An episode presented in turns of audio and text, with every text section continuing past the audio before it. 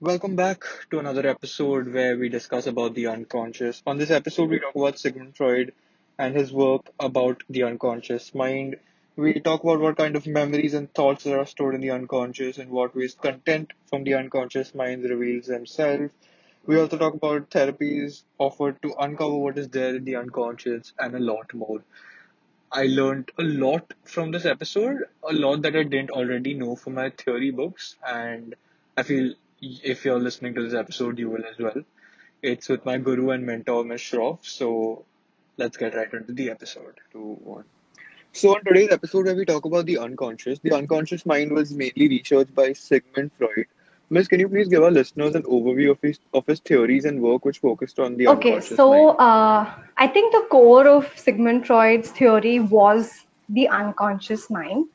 Uh, there were a lot of philosophers, a lot of thinkers before Sigmund Freud also who did talk about the unconscious, but I think it was popularized by uh, Sigmund Freud.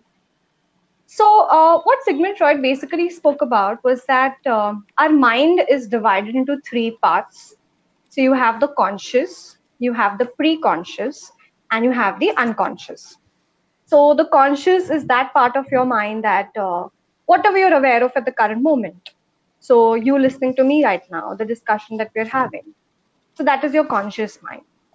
Then he spoke about the pre-conscious. So he believed that whatever is under, uh, just under conscious awareness, uh, can be brought something that can be brought into conscious awareness is something that belongs to the pre-conscious. So if I ask you, uh, you know, what what did you do? What did you do on your 18th birthday? You'd be able to bring it out and talk to me about it, right? Uh, so that was what he thought. You know, your memories, any sort of knowledge that you gain, was a part of the pre-conscious. Then came the unconscious. So Freud believed that the unconscious is uh, that part of the mind that is the most mysterious uh, one, and uh, it has all your basic feelings, desires, motives, anything that's very threatening if brought to the conscious awareness is suppressed, it's repressed into the unconscious. And he believed that this, uh, whatever exists in the unconscious, plays a very important role in behavior. It plays a very important role in our personality.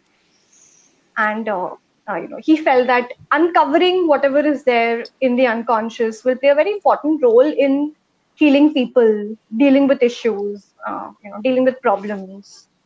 So that was one part of uh, his theory. Another very connected part that also talks about the unconscious is his division of personality. He felt like we as humans consist of three parts. So there's the id, ego, and superego. So the id is, you know, something that we're born with, our uh, basic, uh, you know, needs, desires, motives. Uh, we want to fulfill them irrespective of the consequences. So it's very, very predominant as we're born. Then as we grow up, you know, you have the ego that comes into being. So that's the reality principle. It gives the id reality checks. So that okay, some of your needs are going to be fulfilled, some of your needs are not going to be fulfilled and this id is basically something that exists primarily into your unconscious unconscious is that you know that uh, the, the unseen part of an iceberg he, the metaphor that he placed was uh, an iceberg something that cannot be seen is deep within the ocean you know something that's not accessible. So the id coincides with your unconscious. And he also spoke about uh, the ego. Like i told you you know it will it will fulfill some desires of the id. It will delay the desires of the id looking at the consequences. And then you have the superego the superego is that part of personality that will look into the morality aspects. What is morally correct? What does a society accept what does a society not accept? Okay, so that's your morality principle. So the reason why i spoke about the id ego superego is because of the id that exists into your um, you know your unconscious. Another very interesting thing that uh, freud spoke about about the id is uh, it also has your uh, eros and thanatos. Okay your uh, life instinct and your death instinct anything that you use for survival you know be love or uh, you know, anything that is uh, what exists in eros and you also have thanatos which is your death instinct uh, anything that you do for you know um, um, anything, anything that's negatively related, aggression or anything that's a part of your Thanatos. And something very interesting that one of my ex students had pointed out was that Thanos from uh, the Marvel uh, series uh, was named after this death instinct that is Thanatos. So, uh, yeah, that was another thing. Yeah. No doubt. Yeah. So, that was about Freud. So, Miss, what kind of memories and thoughts are stored in the unconscious? So, Tanisha, um, when we talk about the unconscious, it could be anything. Uh, it could be any childhood memory that you've had that is, you know, any sort of abuse, um, anything that you thought was too, too uh, threatening to be brought into the conscious awareness is repressed. It's a defense mechanism that people use when you repress those threatening memories, those threatening thoughts and freud was uh, you know he was obsessed with sexual and aggressive uh, thoughts and feelings or memories so he felt that anything you know when you've had like feelings of hatred towards a parent. That is obviously that is something that you know you cannot bring into conscious awareness because it's not right. Or any hmm. sort of an abuse you faced any any any uh, sexual abuse uh, you know an experience of rape anything that's too too uh, anxiety provoking would be repressed deep within the unconscious Miss, in what ways do the contents from our unconscious mind uh, reveal so themselves? more than revealing uh, there is a rigorous therapeutic uh, kind of a way to access things that are in your unconscious so uh, if a person uses a very uh, freudian kind of a therapeutic uh, orientation there are different ways so it could be through free association. So a typical Freudian setting would be a therapist uh, who's not facing the client, uh, not the client, sorry, he called them patients at that time. And they would lie down on the couch and uh, both of them would not see each other. And uh, uh, Freud would encourage uh, the, the patients to talk about anything and everything that came into their head. Okay, so it was also known as chimney sweeping or it was known as talking therapy free association. Just talk about whatever comes to your head, uncensored, uh, not bothered about the consequences that it would have. Uh, just talk about it, and um, you know, a lot of aspects would be revealed through that. So one was free association. Um, also, what Freud spoke about was Freudian slips. Freudian slips. So what Freud spoke about was that a lot of times we tend to have these slips of tongue and we feel that they're you know a mistake we said something but freud believed that those slips of tongue actually reveal some inner motive and inner desire. So if you hate someone there will be something you'll have a slip of tongue that will very indirectly reveal to you that you know this person hates someone. So slips of tongue was one thing. Um, freud also spoke about dream analysis which was very interesting. So he believed that dreams are like the royal road to the unconscious. And through dreams a lot can be revealed about a person and uh, freud actually sat you know after his therapy sessions he actually uh, slept on the couch the same couch that his uh, patient slept on. And uh, he would analyze his own dreams. He would sit and analyze different different um, dreams of his. And uh, he truly believed that dreams are uh, one aspect of wish fulfillment. So a lot of lot of wishes that people have tend to be fulfilled through dreams. So a lot of things that are there in their unconscious, any wishes, desires, these tend to be fulfilled through dreams. So yeah, dream analysis was another one. Right. Okay. Right. Okay. Before thanks before you move on, I have another question. So, Miss, um, I have a kind of a situation here. You can it's it's uh, opinion based Hmm. answer. You can choose to answer it if you want to. Um, say there is a boy A, a boy or girl A, and he or she has had some traumatic experience, and they've repressed it. Okay, pushed it into the Hmm. unconscious because they know if they think about it, it's going to Hmm. affect the way they live. It's going to demotivate them. Do you think that's healthy or unhealthy? Because I would say that's healthy because it's you know helping him Hmm. or her Hmm. function properly by not thinking about it. But according to theory, it's unhealthy because you know repression is not. So what? What's So Aman, uh, this? What would according to, I mean, it? that's the core of Freudian therapy or psycho- psychotherapy uh, from the Freudian perspective that uh, because something has been uh, buried so deep into the unconscious, you've repressed those memories, you've repressed whatever had happened, it is in some way influencing your behavior or it is in some way showing up in as symptoms. So if you look at it from a purely Freudian perspective, you know, even how did he come up with, uh, you know, uncovering the unconscious was when he was practicing in the Victorian age. He noticed that a lot of females were showing these very different kinds of symptoms, uh, you know, uh, somatic symptoms that had no no cause as such. Very weird kind of symptoms. And when he tried to figure it out, he realized that you know they had suppressed all these sexual desires, you know, where women were not supposed to have uh, multiple partners or anything. You know, they to still very loyal to their husbands whereas their husbands could have like mistresses or anything. So Hmm. these um, these feelings or these desires were repressed deep within, which showed up in some way or the other. So Freud believed the same thing that you know the more you repress these things, it's going to show up in some way or the other. Maybe your behavior, your attitude towards relationships. Suppose if you've been uh, you know abused when uh, you were little, as you grow up, it is definitely going to affect your uh, your perspective towards relationships. You would want to, you know, be away from them. You won't be able to place and pinpoint that. Okay, this would be the reason, Mhm. but the reason would very unconsciously, very subtly, very indirectly try to influence your attitude towards relationships as you grow up. You know, something like that. So that's why people seek therapy, and that's how you know whatever is in the unconscious is sort of uh, uh, you know revealed to them.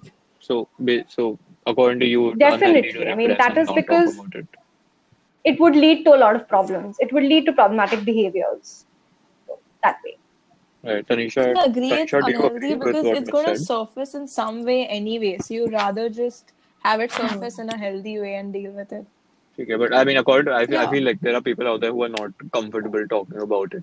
I mean, uh, not being, Um, you know, yeah, to- definitely. to Not being therapists or just comfortable by something is a different thing. I mean, no one Yeah. would be comfortable talking about, uh, you know, uh, okay, Yeah. I was raped or I was sexually abused or whatever. But yeah. uh, making the client realize that, Mhm, okay, you know, mhm. that may be Yeah, a no, no. reason why it's affecting your present and may also affect your future would probably make that change. Mhm. Next question. So, do you believe that the bizarre elements of our dreams symbolize our unconscious thoughts? And can you talk about some common dreams that we see and what they mean in real life? Hmm. So, um, you know, I, through personal experience, feel that uh, whatever thoughts, whatever feelings you've had in the entire day, whether you're conscious about it, whether you're not really conscious about it, do reveal themselves, you know, uh, in your dreams. So, uh, for example, if I'm really bothered, I'm really worried about a test that's going to happen the next day, I feel somehow it it shows up in your dreams. Okay, and uh, your dreams sort of give you a sneak peek into what could happen. Probably it's making you prepared with you know the whole situation. I don't know what I don't know what that whole deal is, but dreams are very very mysterious. So if you look at it from Freud's perspective, he's actually written a book called uh, uh, uh, Dream Interpretation, Interpretation of the Dreams, and he has uh, put up these various kinds of uh, symbols over there. So he, you know, most of his, his symbols, if you really read the book, you'll realize that they're either sexual or aggressive in nature. Okay, so you know, um, some of the common themes that he spoke about was that uh, if you dream of water, so it, it you know, someone pulling you out of water or you drowning in water or something, it has some maternal connection to it. You know, your dreams are discussing something about your issues with your mother or your bond towards your mother or something the water was one thing then you know uh, falling falling from a bridge um how, uh, in a you know you being in a car without a driver you know that's how you don't have charge of your own life or something like that he has been able to pinpoint some aspects but if you notice most of the symbols that he's speaking about may be you know anything anything like a stick or uh, you know like a snake or something. He'll you know link it either to like the male uh, genitalia or, or the, the female one or you know something that's very sexual in nature or very aggressive in nature. So i mean it's a very detailed book and he's come up with a lot of symbols. But he did believe that a lot of these symbols uh, do, uh, you know, portray something that uh, is lacking in your life or it's, it's trying to convey something about your life. I mean, uh, you know, dreams are something that are very mysterious. Um, and uh, like I told you, they talk about wish fulfillment. If, you know, I have been unsuccessful at something, my dream will be that, you know, probably i've succeeded in something. That's my wish that's getting fulfilled, not probably in real life, but through my dreams. Something like that. Right. Yeah, I mean, I have this very weird thing. Like in the Hmm. night, the last person who I talked to, I end up getting dreams about yeah, that person, yeah. which is very weird. That's how weird. So, events people uh, sort of linger around and then they you know they show up in your dream. So people tend to have very bizarre dreams. I've heard a lot of people having very, very weird kinds of dreams and I don't know. I mean there's no science behind it. But if this guy has given some thought towards it, I mean we can appreciate it to a large extent. Tanisha, do you believe in dream analysis? Like, do you Um, think that it um, actually I don't know if I believe in it, but I think maybe like the like lots of us see very strange things in our dreams which like make no sense if you think of it like just as is. So Hmm. maybe the symbols do actually mean something. Right. Yep. My question. Um, where? Yeah. Okay. Uh, so, Miss, what are the therapies offered to uncover what is there in So Aman, a lot of times, um, so obviously, you know, because it's the unconscious, you're looking at uh, Freud and you know psychodynamic uh, therapies and all.